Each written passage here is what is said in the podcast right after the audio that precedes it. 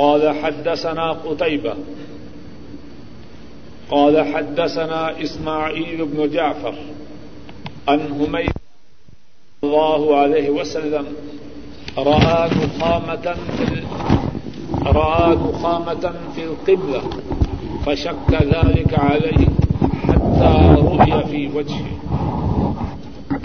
فقام حكه بيده فقال إن أحدكم إذا قام في صلاته فإنه يناجي ربه أو إن ربه بينه وبين القبلة فلا يبلغن أحدكم قبل قبلته ولكن عن يساره أو تحت قدميه ثم أخذ طرف ردائه فمسق فيه ثم رد بعضه على بعض فقال أو يفعل هكذا.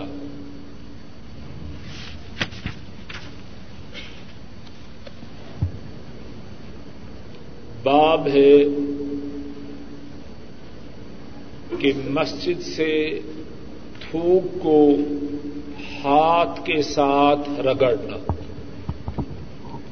امام بخاری رحمہ اللہ بیان فرماتے ہیں ہم سے یہ حدیث قتیبہ نے بیان کی. قتیبہ فرماتے ہیں ہم سے یہ حدیث اسماعیل بن جعفر نے بیان کی. اسماعیل حمید سے اور حمید حضرت انس رضی اللہ تعالی عنہ سے روایت کرتے ہیں. حضرت انس رضی اللہ تعالی عنہ فرماتے ہیں بے شک نبی کریم صلی اللہ علیہ وسلم نے قبلہ کی جانب تھوک کو یا بلغم کو دیکھا.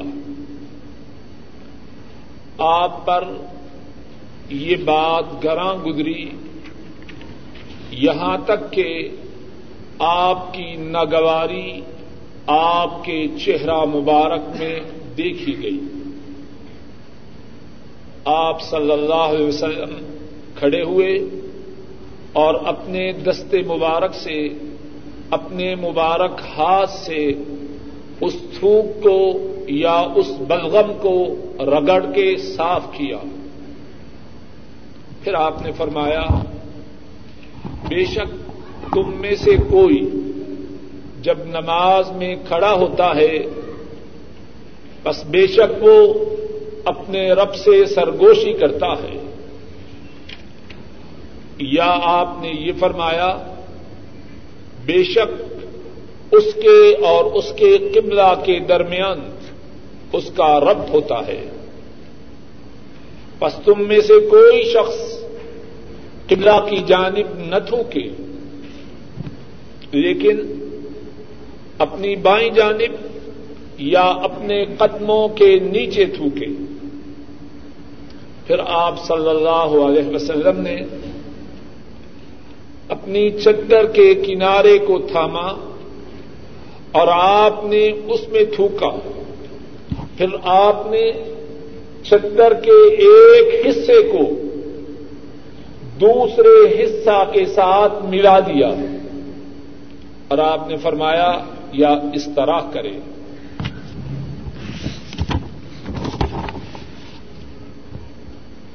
اس باب میں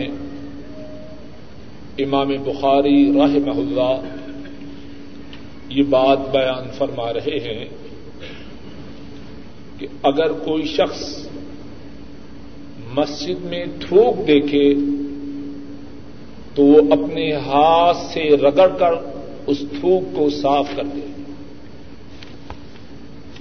اور امام بخاری رحمہ اللہ اس باب میں جو حدیث لائے ہیں وہ آپ سن چکے ہیں اور دوبارہ اس حدیث کا خلاصہ عرض کرتا ہوں. رسول کریم صلی اللہ علیہ وسلم نے مسجد میں قبلہ کی جانب تھوک دیکھا. آپ صلی اللہ علیہ وسلم پر یہ منظر شاک گزرا. آپ کو یہ منظر ناگوار ہوا اور آپ کی جو ناگواری تھی وہ آپ کے چہرہ مبارک سے نمایاں ہوئی. آپ صلی اللہ علیہ وسلم بنفس نفیس اٹھے اور اپنے مبارک ہاتھ سے اس تھوک کو رگڑ کر صاف کر دیا اور پھر فرمایا کہ تم میں سے جب کوئی شخص نماز پڑھتا ہے تو وہ اپنے رب سے سرگوشی کرتا ہے, یا آپ نے یہ فرمایا کہ اس کا رب اس کے اور قبلہ کے درمیان ہوتا ہے, پس کوئی نمازی نماز کی حالت میں قبلہ کی طرف نہ تھوکے, اپنی بائیں طرف یا اپنے قدموں کے نیچے تھوکے.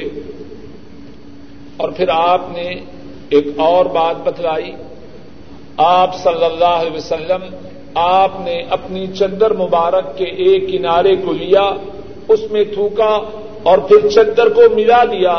فرمایا اگر تھوکنے کی حاجت ہو تو اس طرح کریں. اس حدیث پاک میں کتنی ہی باتیں ہیں. ایک بات یہ ہے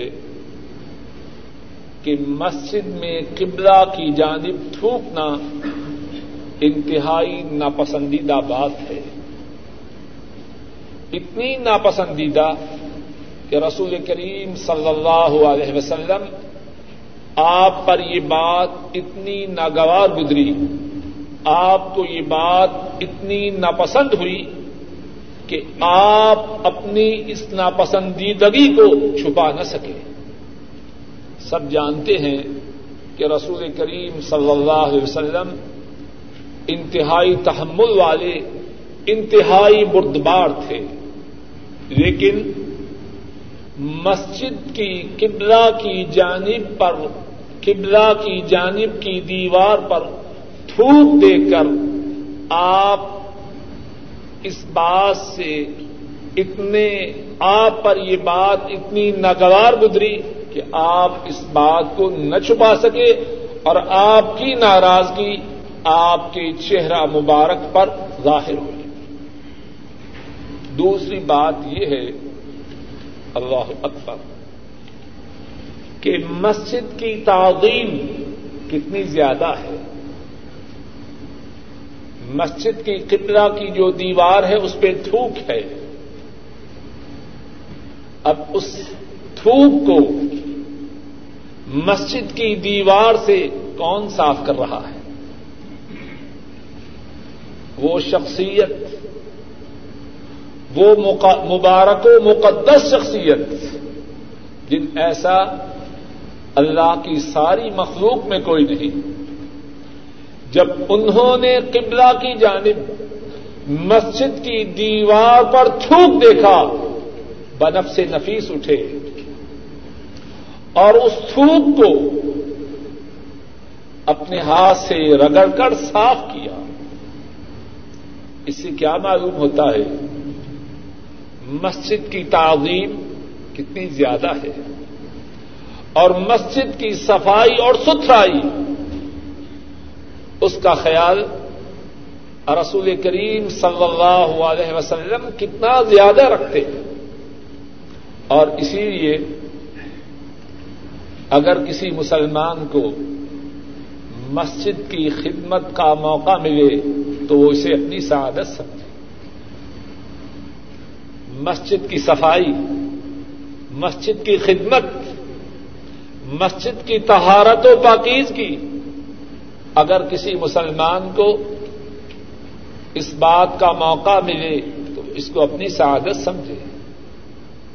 اللہ کے حبیب حضرت محمد صلی اللہ علیہ وسلم مسجد کی دیوار سے تھوک کو اپنے دست مبارک سے صاف کر رہے ہیں.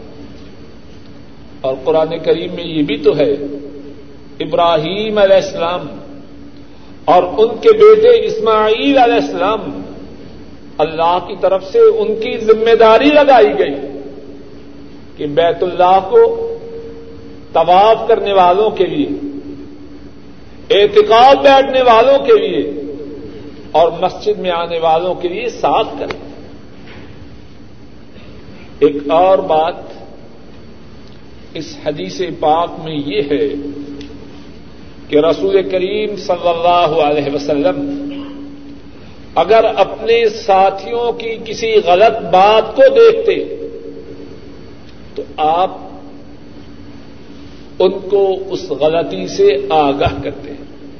اور اس بات پہ توجہ کیجیے, رسول کریم صلی اللہ علیہ وسلم آپ نے اپنے صحابہ کی اس غلطی کو دیکھا کہ کسی شخص نے مسجد میں قبلہ کی جانب جو دیوار ہے اس پہ تھوکا ہے, صاف تو کر دیا لیکن خاموش نہیں رہے. اس کے بعد اپنے صحابہ سے فرما رہے ہیں کہ یہ عمل کتنا ناپسندیدہ ہے. فرما رہے ہیں تم میں سے جب کوئی نماز میں کھڑا ہوتا ہے تو اپنے رب سے سرگوشی کرتا ہے یا اس کا رب اس کے اور قبلہ کے درمیان ہوتا ہے, بس تم میں سے کوئی بھی اپنے قبلہ کی جانب نہ تھوکے. کیا بات معلوم ہوئی؟ توجہ سے سنیے اور یاد رکھیے, جب بھی کوئی بات غلط ہوتی حضرت صلی اللہ علیہ وسلم صحابہ کو اس غلطی سے آگاہ کرتے. اور مسلمان جو آپ کا امتی ہونے کا دعوے دار ہے اس کی بھی یہ ذمہ داری ہے, اگر کسی مسلمان بھائی کو غلطی پر دیکھے اسے سمجھائے, اسے تنبیہ کرے, اسے آگاہ کرے. بعض مسلمان ہیں اگر کوئی غلطی کرے وہ کہتے ہیں ہمیں کیا, ایسا کہنا مسلمان کی شان کے منافی ہے. بات کو سمجھ لیجیے, ایسا کہنا مسلمان کی شان کے منافی ہے. مسلمان وہ ہے جب بھی اس کا مسلمان بھائی بچہ, بیوی, بیٹے, بیٹیاں, خامن, اعزاء و اقارب, بیگانے کوئی غلطی کرے اپنی استطاعت کے مطابق, اپنی طاقت کے مطابق اس غلطی سے مسلمان بھائی کو روکنے کی کوشش کرے. قرآن کریم میں اللہ مالک الملک فرماتے ہیں کنتم خیر امہ اخرجت للناس تأمرون بالمعروف وتنہون عن المنکر وتؤمنون باللہ. تم بہترین امت ہو, اور اس سے مراد کون ہے؟ جواب دیجیے, سارے مسلمان. کنتم خیر امہ, تم بہترین امت ہو. اخرجت للناس, تمہیں لوگوں کے لیے نکالا گیا ہے. اور لوگوں کے ساتھ کیا کرو؟ تأمرون بالمعروف, لوگوں کو تم نیکی کا حکم دو. وتنہون عن المنکر, اور برائی سے روکو. وتؤمنون باللہ, اور اللہ پر ایمان لاؤ.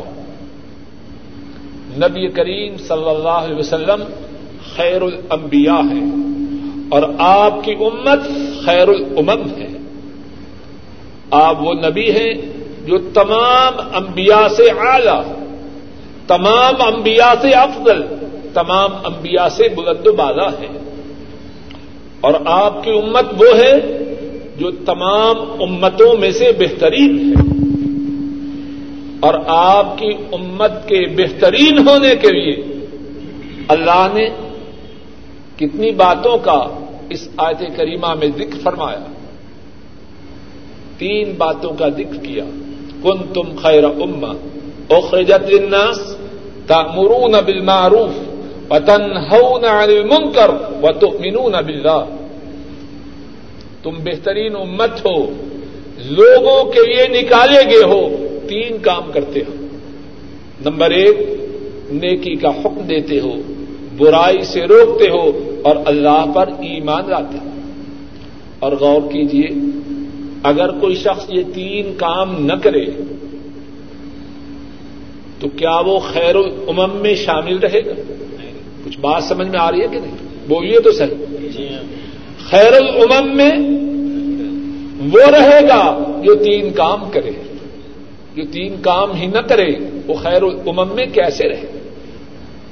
تو بات یہ کہہ رہا تھا بعض ساتھی، بعض مرد اور بعض عورتیں، ان کی عادت ہوتی ہے چھوڑی جی ہمیں لوگوں سے کیا، ہم باقاعدگی سے نماز پڑھتے ہیں، تہجد پڑھتے ہیں، قرآن کریم کی تلاوت کرتے ہیں، ہمیں کیا. سمجھ لیجیے، سن لیجیے، یاد رکھیے، یہ بات تباہی کی ہے، ہلاکت و بربادی کی ہے. یہ کافی نہیں کہ آپ نماز پڑھیے، آپ قرآن کریم پڑھیے، آپ نوافل ادا کیجیے، یہ بات کافی نہیں. اس کے ساتھ ساتھ یہ بھی کیجیے، دوسروں کو نیکی کا حق دیجیے، دوسروں کو برائی سے روکیے. قرآن کریم میں سورہ العصر میں اللہ مالک الملک نے اس بات کو کتنی وضاحت سے بیان فرمایا ہے. بسم اللہ الرحمن الرحیم والعصر ان الانسان لفی خسر الا الذین آمنوا وعملوا الصالحات وتواصوا بالحق وتواصوا بالصبر. اللہ فرماتے ہیں قسم ہے زمانے کی. کون قسم کھا رہا ہے؟ اللہ. اور اللہ قسم نہ بھی کھائیں ان کی بات میں کوئی شک و شبہ نہیں. فرمایا قسم ہے زمانے کی، بے شک تمام انسان خسارے میں ہے. کون نکلے گا خسارے سے؟ جس میں چار باتیں ہوں گی. اپنی انگلیوں پہ گنیے اور یاد رکھیے. الا الذین آمنوا، مگر وہ لوگ جو ایمان لائے، وعملوا الصالحات، اور انہوں نے نیک اعمال کیے، وتواصوا بالحق، انہوں نے حق بات کی وصیت کی، نیکی کا حکم دیا، برائی سے روکا، وتواصوا بالصبر، نیکی کی بات کہنے پر، برائی سے روکنے پر، جو مصیبت آئے اس پر صبر کی انہوں نے تلقین کی. تو بات یہ کہہ رہا ہوں، جو نجات چاہتا ہے، جو فلاح و بہبود چاہتا ہے، جو کامیابی و کامرانی چاہتا ہے، وہ خود بھی نیکی کرے، دوسروں کو بھی نیکی کا حکم دے، خود بھی برائی سے دور رہے، دوسروں کو بھی برائی سے دور رکھنے کے لیے کوشش کرے. اور سب سے زیادہ بات کو سن لیجیے، میں بات کھول کر اس لیے بیان کرتا ہوں کہ اللہ کرے ہمارے دلوں میں یہ بات اتر جائے. اصل مقصد تو کہنے اور سننے کا یہی ہے. اور سب سے زیادہ جس کو دین کی بات کہنا اور برائی کی بات سے روکنا ایک مسلمان مرد اور عورت کی ذمہ داری ہے، سب سے زیادہ گھر والے ہیں. سب سے زیادہ اس بات کے جو مستحق ہیں وہ گھر والے ہیں. مثال کے طور پر عورت بڑی نیک ہے، نمازیں باقاعدگی سے پڑھتی ہے، نفلی روزے بھی رکھتی ہے، نفلی عبادات بھی کرتی ہے، اس کے شوہر نماز ادا نہیں کرتے. اب عورت کی ذمہ داری ہے اس کو نمازی بنانے کے لیے اپنی پوری کوشش کرے. اولاد ہے، وہ تو ماشاءاللہ اندر بیٹھ کے صلاۃ تسبیح پڑھ رہی ہے، استخارے کر رہی ہے، صلاۃ الحاجہ پڑھ رہی ہے، وظائف کر رہی ہے، اور جوان بچے اور بچیاں گندے پروگرام دیکھ رہے ہیں اور اسے اس کی طرف کوئی توجہ نہیں. یہ عورت اپنی فرضی اور نفلی عبادات کے باوجود خطرہ میں ہے. اللہ کو کیا جواب دے گی؟ اولاد کو دیندار بنانے کے لیے اس نے کیا کردار ادا کیا؟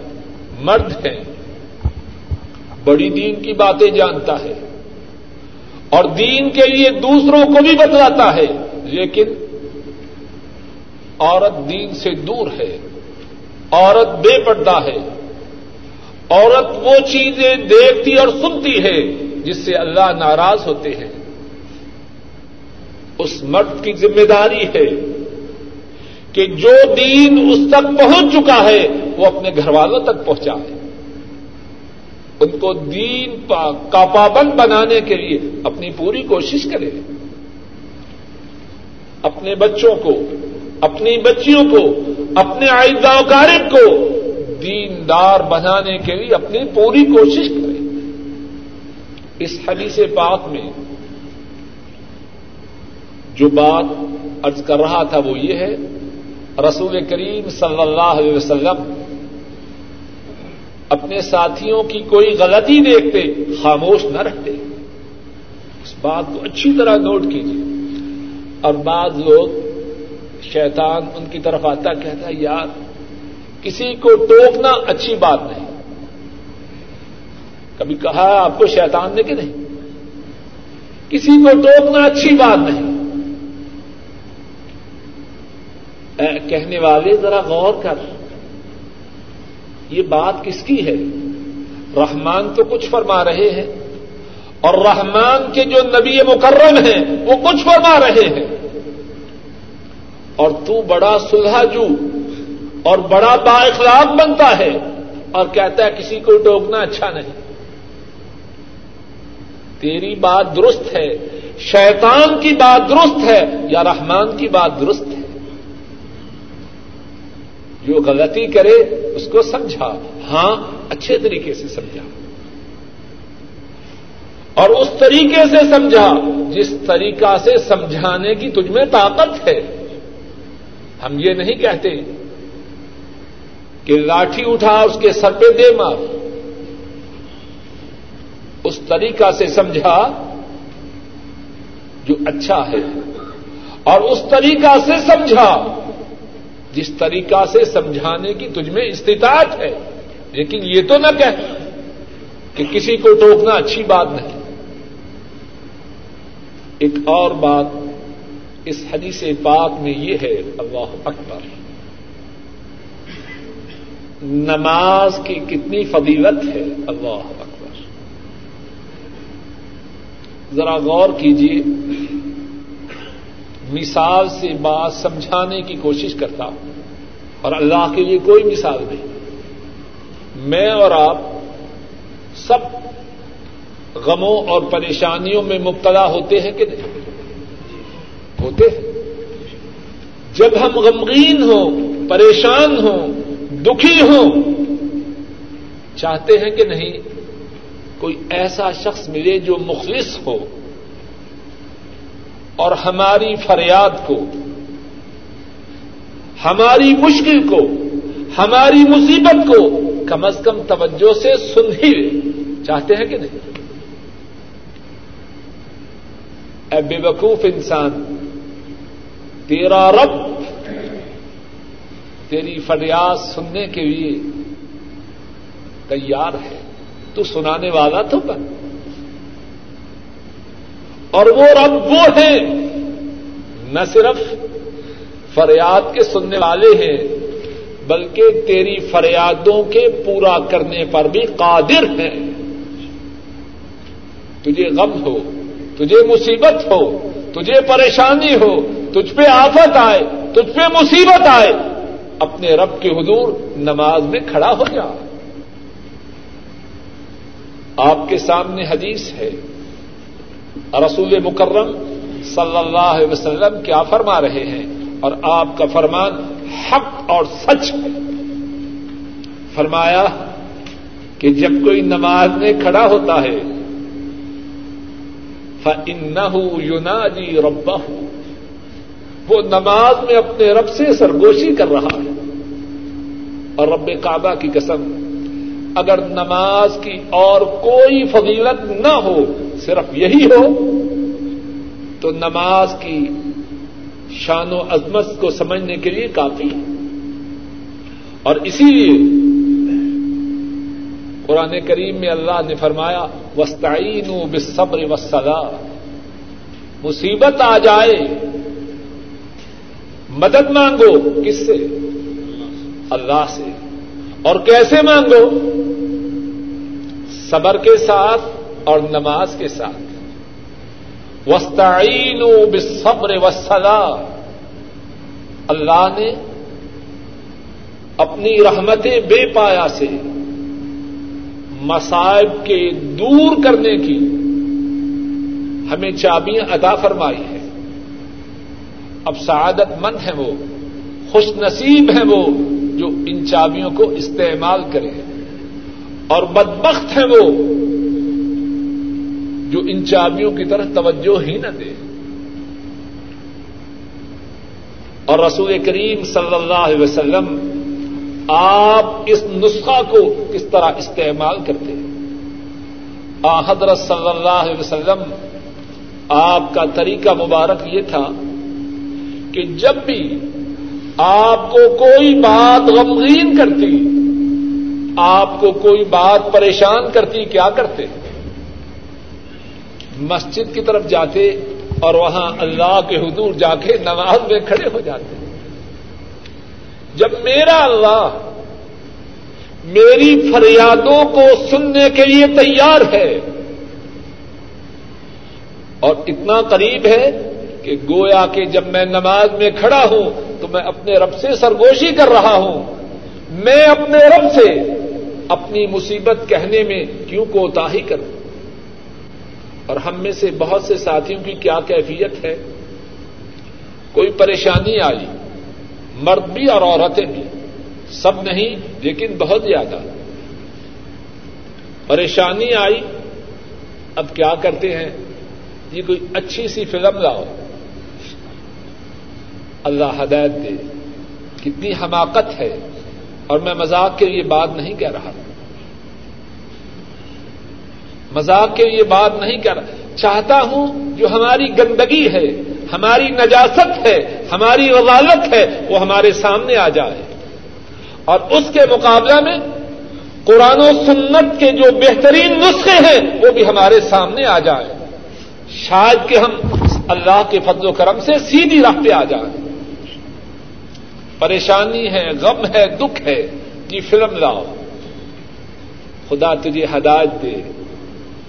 جو پریشانی آئی وہ تیرے گناہ کی وجہ سے آئی، اب تو اور زیادہ گناہوں کو اکٹھا کر رہا ہے تاکہ تیرا بیڑا مکمل طور پہ غرق ہو جائے. کچھ عقل کر، کچھ حیا کر، کچھ شرم کر. بیماری کا علاج زہر سے کر رہا ہے. غم ہے، فکر ہے، اللہ کے روبرو آ کے کھڑا ہو جا.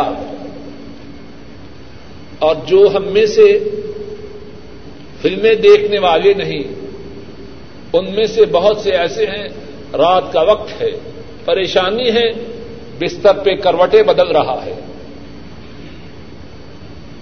لیکن اللہ معاف کرے، اتنی بے عقلی ہے، وضو کر کے اللہ کے روبرو کھڑا نہیں ہوتا. شاید کہ ایک تہائی رات یا آدھی رات یا ساری رات گزر جائے، بستر پہ کروٹیں بدلتا رہے، چیختا رہے، چلاتا رہے، کراہتا رہے، لیکن عقل پہ ایسا پردہ ہے. وضو کر کے اللہ کے روبرو مصلے پہ کھڑے نہیں ہوتا. بے وقوفی ہے کہ نہیں؟ دوائی موجود ہے، ذرا غور کیجیے. شخص بیمار ہے، پیٹ میں درد ہے، سر میں درد ہے، یا کوئی بیماری ہے، ڈاکٹر نے دوائی دے رکھی ہے کہ جب بھی درد کا دورہ ہو یہ ٹکیا لینا، اللہ کے فضل و کرم سے شفا ہو جائے گی. اب چیخ رہا ہے، چلا رہا ہے، ہائے میں مر گیا، لیکن ٹکیا نہ کھاؤں گا. آپ اس کو کیا کہیں گے، دیوانہ یا عقل مند؟ اب نماز کا نسخہ موجود ہے، اور ڈاکٹر صاحب کا تجویز کردہ جو نسخہ ہے اس میں شک ہو سکتا ہے، اس میں شک ہو سکتا ہے، لیکن اللہ اور اس کے رسول صلی اللہ علیہ وسلم کا جو نسخہ ہے اس میں شک و شبہ کی کوئی گنجائش نہیں. اس حدیث پاک میں رسول پاک صلی اللہ علیہ وسلم اللہ کی ان پر ان گنت رحمتیں ہوں. کتنی پیاری بات امت کو بتلائی کہ جب تم میں سے کوئی نماز میں کھڑا ہوتا ہے تو وہ اپنے رب سے سرگوشی کرتا ہے. اور یہاں سے ایک اور بات بھی تھوڑی سی سمجھیے. اگر مجھے یا آپ میں سے کسی کو یہ موقع ملے کہ اس کا جو باس ہے اس سے گفتگو کرو, اپنے مدیر سے, اپنے چیف سے, یا پرائم منسٹر سے, یا پریزیڈنٹ سے گفتگو کا موقع ملے, ہم اس موقع کو پسند کریں گے یا ناپسند؟ اور کیا چاہیں گے کہ یہ نشست جتنی لمبی ہو جائے اتنی ہی بھلی ہے. اور بلکہ اگر وہ 5-10 منٹ ہم سے زیادہ گفتگو کریں تو بڑے خوش ہوتے ہیں. صاحب نے میری بات توجہ سے سنی ہے اور جو کچھ میں کہنا چاہتا تھا اس نے خوب توجہ سے اس کو سنا بھی ہے اور مجھے کہنے کا موقع بھی دیا ہے. اے ظالم انسان غور کر, نماز میں آ کے تو کس سے گفتگو کرتا ہے؟ مدیر سے, کفیل سے, رئیس سے, پرائم منسٹر سے, پریزیڈنٹ سے. چاہتا ہے کہ مجلس لمبی سے لمبی ہو جائے. اے ظالم, اللہ سے زیادہ گفتگو کرنے کی اپنے دل میں خواہش کیوں نہیں رکھتا؟ نماز میں آتا ہے تو توجہ مسجد کے دروازے کی طرف ہے کہ کب امام صاحب سلام پھیرے اور میں اس جیل سے اپنے آپ کو چھڑا کے بھاگ جاؤں. اے بے وقوف انسان,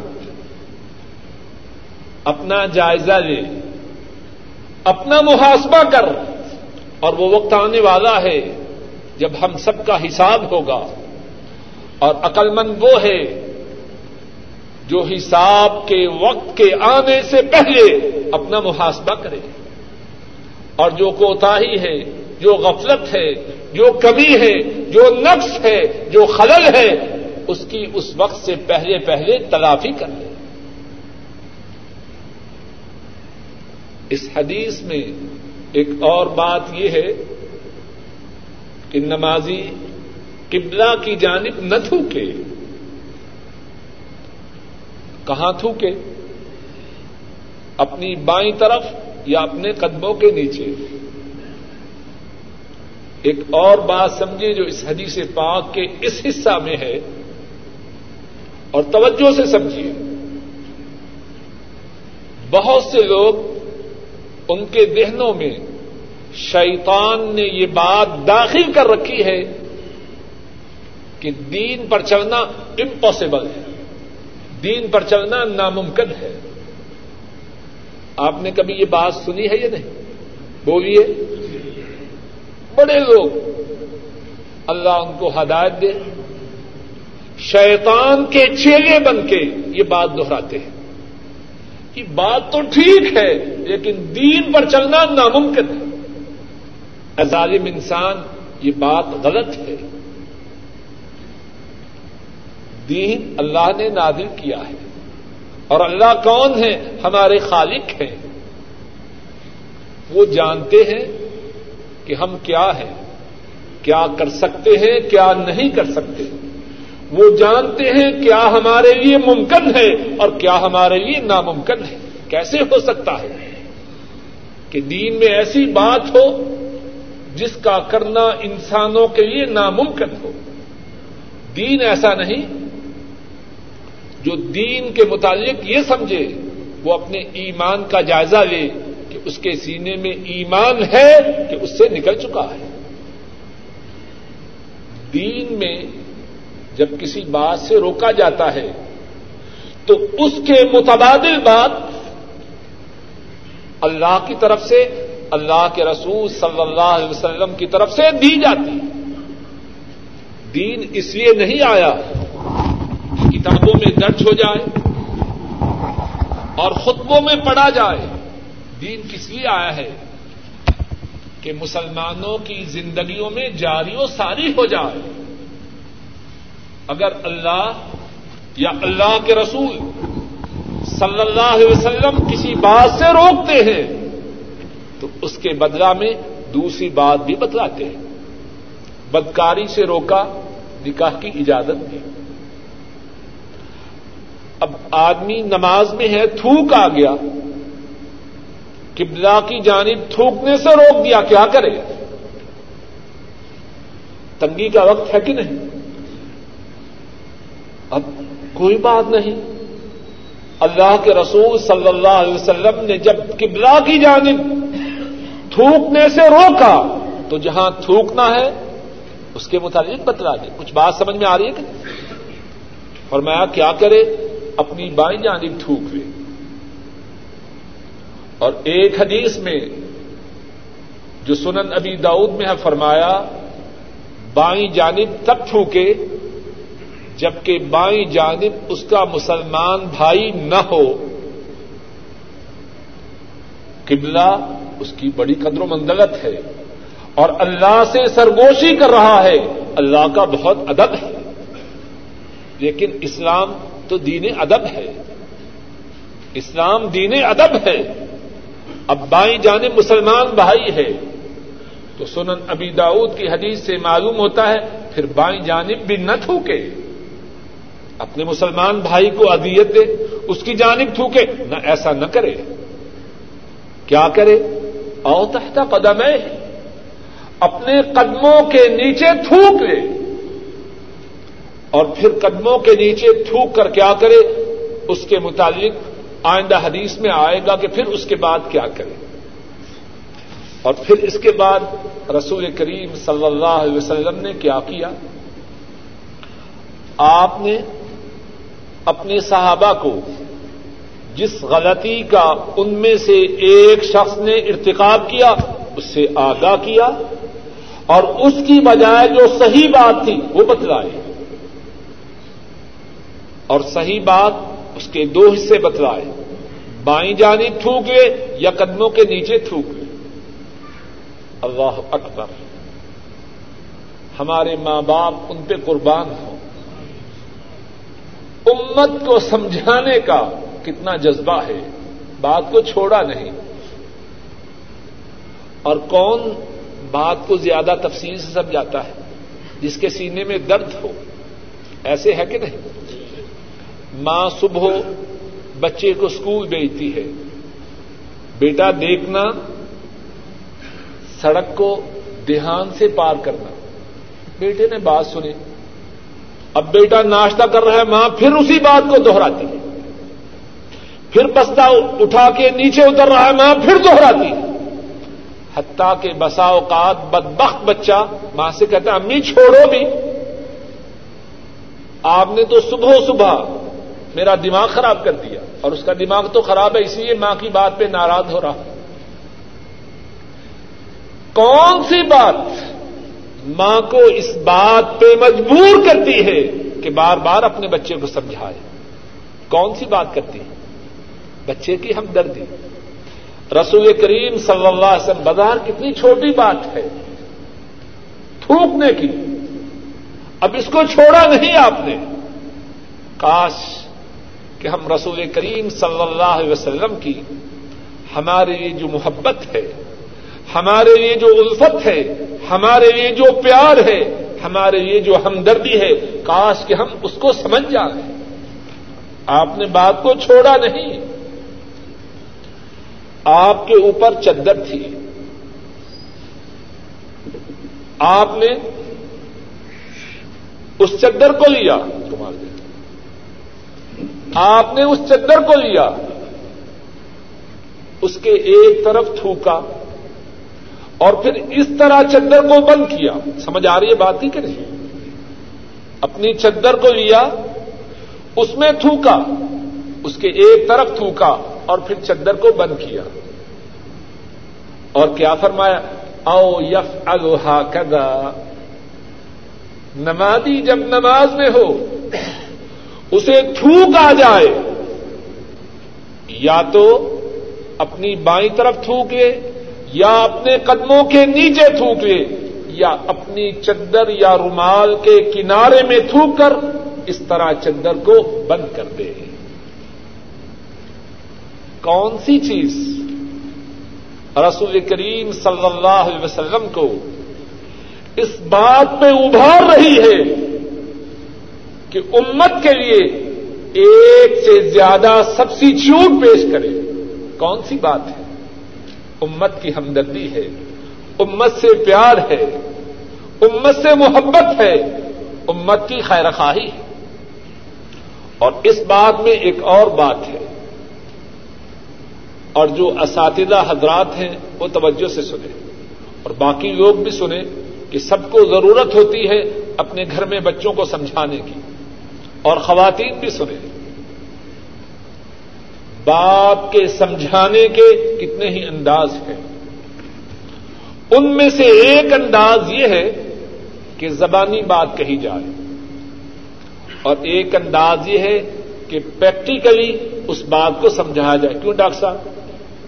پریکٹیکل سے اس بات کو سمجھایا جائے. رسول کریم صلی اللہ علیہ وسلم جو انسانیت کے معلم آدم ہیں، سب سے بڑے استاد ہیں، اس بات کو کس طرح سمجھا رہے ہیں؟ پریکٹیکل سے سمجھا رہے ہیں. آپ نے تھوکا، اپنی چادر مبارک میں تھوکا اور چادر کے دو کناروں کو، دو حصوں کو آپس میں ملایا. کس لیے؟ امت کو بات سمجھانے کے لیے. سمجھانے کے جو انداز ہیں ان میں سے ایک انداز یہ ہے کہ پریکٹیکل سے بات کو سمجھایا جائے. رسول کریم صلی اللہ علیہ وسلم اس بات کے سمجھانے کے لیے پریکٹیکل کی مدد لے رہے ہیں.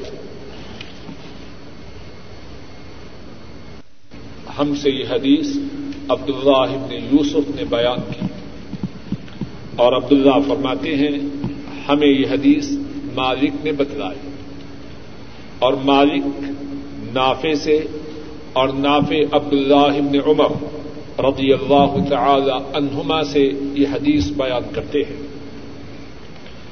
عبداللہ ابن عمر رضی اللہ تعالی عنہما بیان فرماتے ہیں بے شک رسول اللہ صلی اللہ علیہ وسلم نے قبلہ کی دیوار میں تھوک کو دیکھا، آپ نے اس کو رگڑ دیا. پھر آپ نے فرمایا جب تم میں سے کوئی نماز پڑھ رہا ہو تو اپنے چہرہ کی جانب نہ تھوکے، بس بے شک اللہ جب وہ نماز پڑھتا ہے تو اس کے چہرہ کی جانب ہوتے ہیں. اس حدیث کی سند اور اس حدیث کے متن میں کتنی ہی باتیں ہیں. حدیث کی سند میں جو باتیں ہیں ان میں سے ایک بات یہ ہے کہ حضرت عبداللہ ابن عمر رضی اللہ تعالی عنہما ان سے اس حدیث کے بیان کرنے والے ان کے آزاد کردہ غلام حضرت نافع تھے. اللہ اکبر! اس بات پہ ذرا غور کیجیے. ہمارے اسلاف، توجہ کیجیے، اس بات کا تعلق مجھ سے اور آپ سب سے ہے.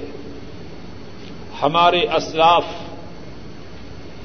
دین کی بات سمجھانے، دین کی بات کے سکھلانے کا کتنا اہتمام کرتے ہیں. عبداللہ ابن عمر حضرت صلی اللہ علیہ وسلم کی یہ حدیث مبارک کس کو سکھلا رہے؟ بولیے، اپنے آزاد کردہ غلام کو. اور جب آزاد کردہ غلام کو رسول کریم صلی اللہ علیہ وسلم کی بات سمجھانے کا اتنا اہتمام تھا تو اپنی اولاد کو اللہ کے رسول صلی اللہ علیہ وسلم کی بات کے سمجھانے کا کتنا اہتمام ہوگا.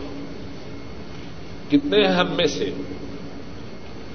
اللہ نے انہیں تھوڑی بہت دین کی سمجھ دی ہے، لیکن اپنی اولاد کو دین کی بات سمجھانا اس طرف ان کی توجہ نہیں۔ اور ایک اور بات اس حدیث کی سند کے متعلق یہ ہے کہ اس حدیث کی سند میں امام مالک حضرت نافع سے روایت کر رہے ہیں، اور حضرت نافع عبداللہ ابن عمر رضی اللہ تعالی عنہما سے روایت کرتے ہیں، اور امام بخاری فرماتے ہیں کہ احادیث کی اسانید میں سے، حدیث کی سندوں میں سے جو سند سب سے اعلیٰ و افضل ہے وہ یہ سند ہے، جس سند کو امام مالک حضرت نافع سے اور حضرت نافع عبداللہ ابن عمر سے بیان کریں وہ سند حدیث کی تمام سندوں میں سے اعلیٰ و افضل ہے۔ کیا بات کہنا چاہتا ہوں، بعض بدنصیب اسلام پر اعتراض کرتے ہیں کہ اسلام میں غلامی ہے۔ اے ظالم، تجھے کیا پتا ہو کہ اسلام میں جو غلامی ہے وہ کیا ہے؟ اسلام میں جو غلامی ہے اس پر ہزاروں آزادیاں قربان ہو جائیں۔ نافع غلام ہیں عبداللہ ابن عمر کے، عبداللہ ابن عمر نے ان کو آزاد کیا، اور ان کا مقام اسلامی دنیا میں اتنا بلند و بالا ہے کہ جس سند میں وہ ہیں امام بخاری کے نزدیک وہ سند حدیث کی تمام سندوں میں سے اعلیٰ و افضل ہے، اور ہیں وہ غلام۔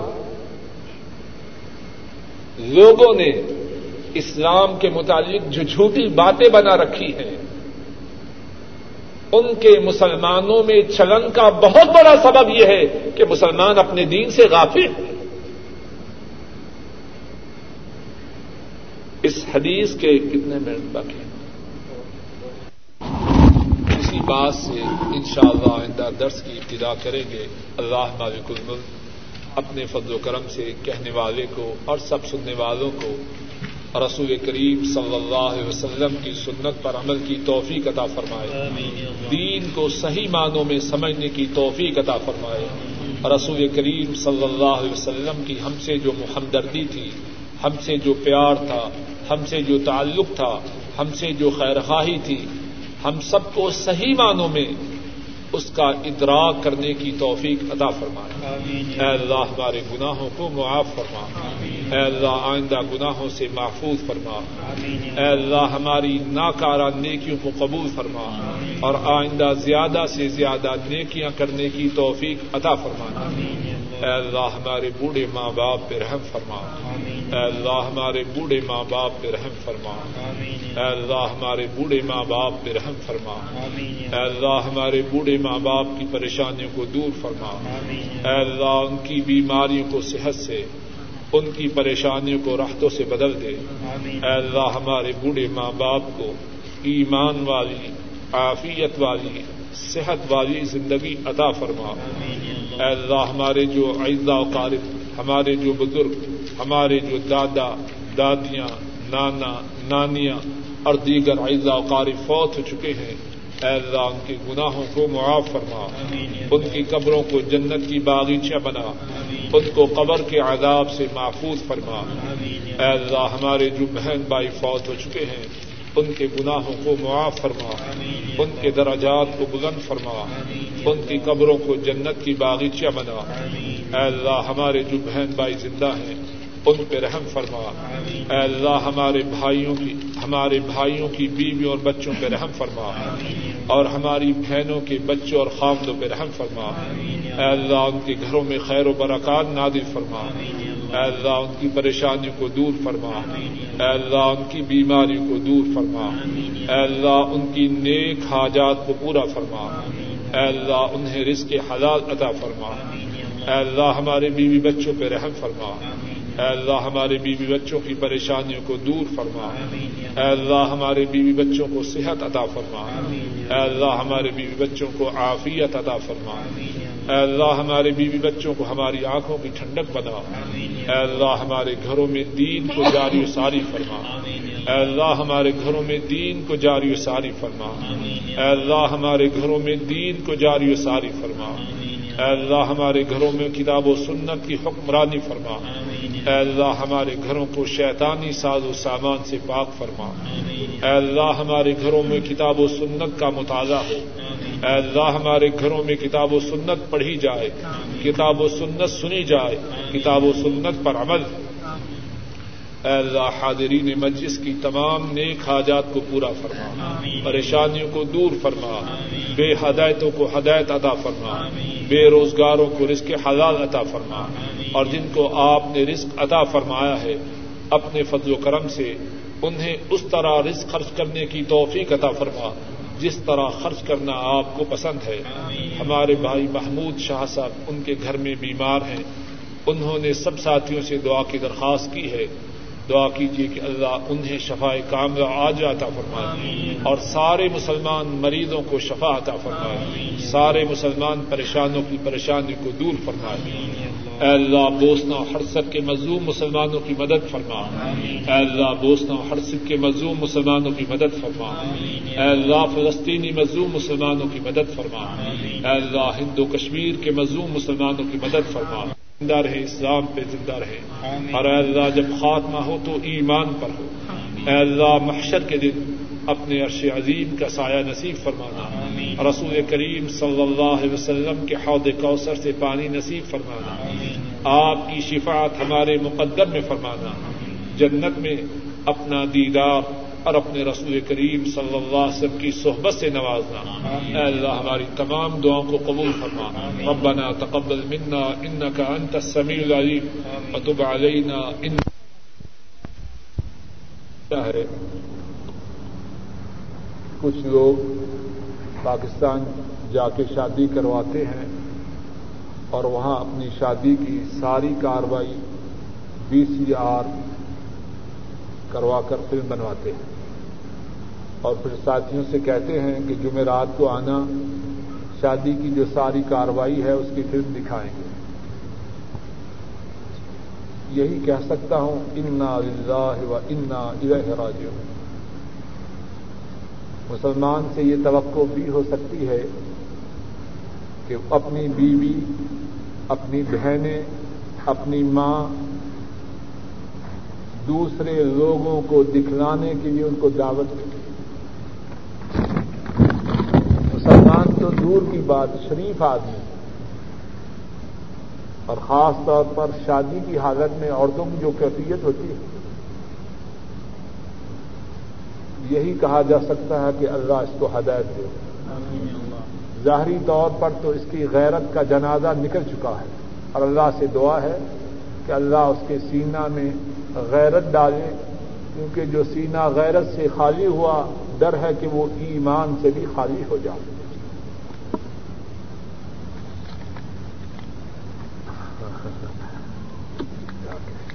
ایک اور سوال ہے کہ کچھ لوگ شادی کے بعد ہنی مون منانے کا بڑا اہتمام کرتے ہیں، یہ حالت کی باتیں ہیں۔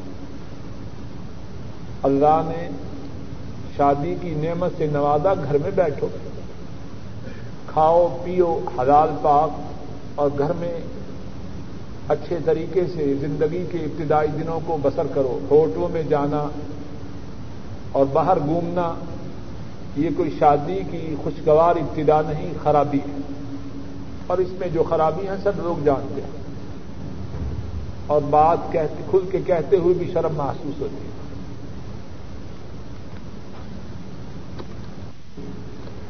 خضاب لگانے کے متعلق یہ ہے کہ سیاہ رنگ کا جو خضاب ہے اس کے لگانے کی اجازت نہیں۔ مہندی ہے، اس قسم کا رنگ بدلنا یہ سنت سے ثابت ہے، لیکن سیاہ ایک دم لگانا یہ درست نہیں۔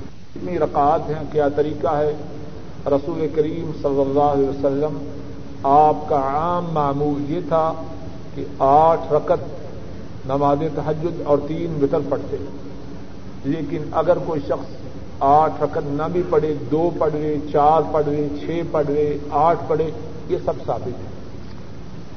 اور طریقہ یہ ہے کہ دو دو رکھتے پڑے اور آخر میں تین وتر اکٹھے پڑھے یا ایک وتر پڑھے.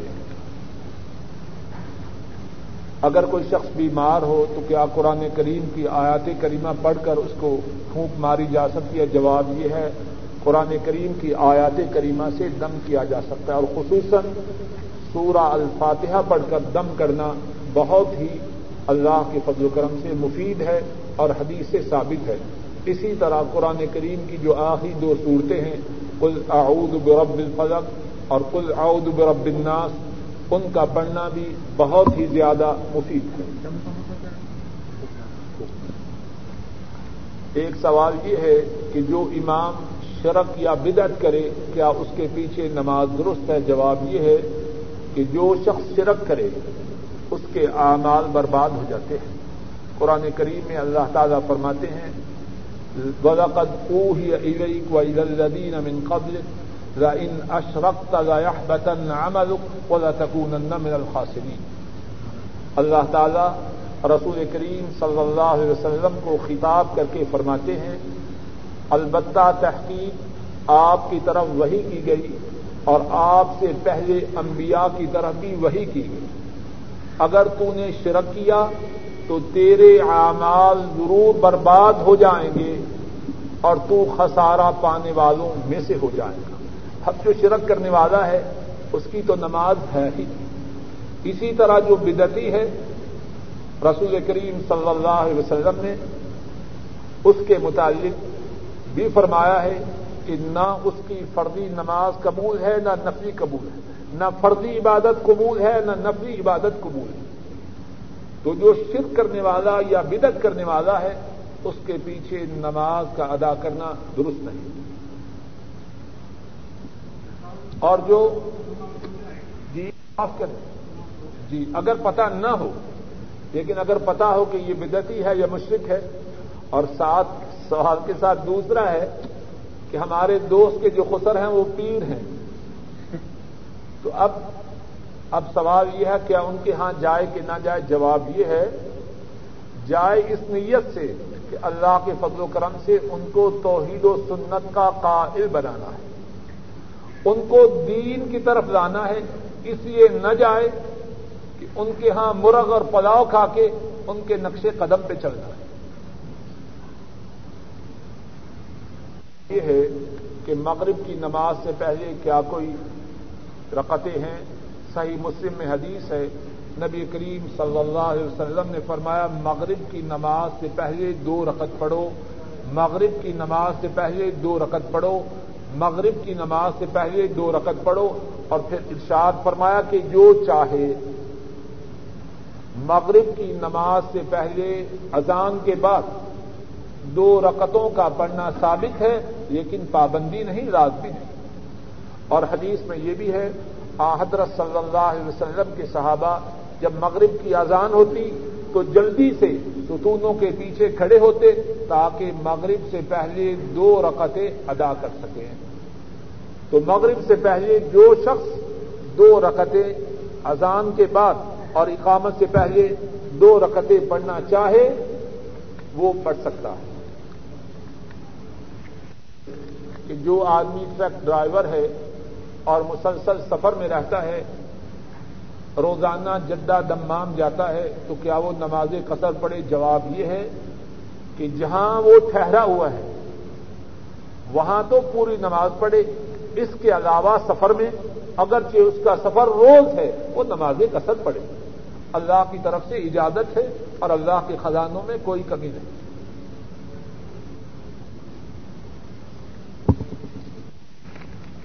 ایک سوال یہ ہے کہ ایک آدمی نے دوسرے شہر بدریہ ڈاک اپنی بیوی کو طلاق بھیجی, بیوی نے طلاق نامہ وصول کرنے سے انکار کر دیا, اس نے پھر دوبارہ بھیجی, بیوی نے وہ بھی انکار کر دیا, اب وہ تیسری دفعہ بھیجنا چاہتا ہے تو کیا کرے؟ مشورہ یہ ہے کہ رجوع کر لیں.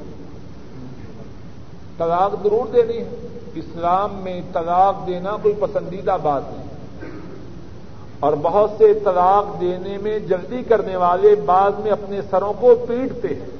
اتنی تیزی نہ کرے. اگر اس کی بیوی میں کوئی خامی ہے تو وہ خامی سے کب پاک ہے. ہاں اگر دین کی بات ہو تو مسئلہ الگ ہے. بیوی کا کردار معاذ اللہ غلط ہے, بے نماز ہے, بے پردگی بے حیائی پہ مصر ہے, اس کے متعلق ہم بات نہیں کر رہے ہیں. ورنہ اسے کچھ بات اس کی ناپسند ہے کہ وہ اس کا اچھی طرح ادب نہیں کرتی, اچھے کھان یعنی کوئی ایسی باتیں جو عام طور پر انسانوں میں ہوتی ہیں, ان خامیوں کی بنا پر طلاق کے دینے میں جلدی نہ کرے. رسول مکرم صلی اللہ علیہ وسلم نے کتنی پیاری بات فرمائی ہے کہ اگر کسی مرد کو عورت کی کوئی بات ناپسند ہے تو پھر کیا ہوا, کیا اس میں کتنی ہی باتیں ایسی نہیں جو اس کو پسند ہیں. اور عورت کو ناپسندیدگی کی بنا پر طلاق دینے میں جلدی کرنے والا وہ اپنے متعلق سوچے کیا اس کی ساری عادات فرشتوں والی ہے. اپنے گریبان میں بھی تو منہ ڈالے, وہ کون ہے. تو پہلا مشورہ تو یہ ہے کہ طلاق دینے والا طلاق دینے میں جلدی نہ کرے. دوسری بات یہ ہے, مسئلے کی بات ہے پوچھی گئی ہے, عورت کے طلاق کی چٹھی کو وصول کرنے اور نہ کرنے سے طلاق میں کوئی فرق نہیں. مرد چٹھی ارسال نہ بھی کرے, اگر اس نے کہہ دیا میں نے طلاق دی تو طلاق ہو گئی. چٹھی عورت کے وصول کرنے یا نہ کرنے سے طلاق میں کوئی فرق نہیں پڑتا. نہ سنے, وصول کرے نہ کرے, اس میں لیکن سنت طریقہ یہ ہے کہ جب آدمی طلاق دے تو وہ عورت کے ساتھ ہو, یعنی دونوں ایک جگہ ہوں. اصل میں اسلام چاہتا یہ ہے کہ یہ طلاق واقع نہ ہو. تو جب طلاق دی تو وہاں رہے, شاید کہ دونوں میں سلجھاؤ ہو جائے.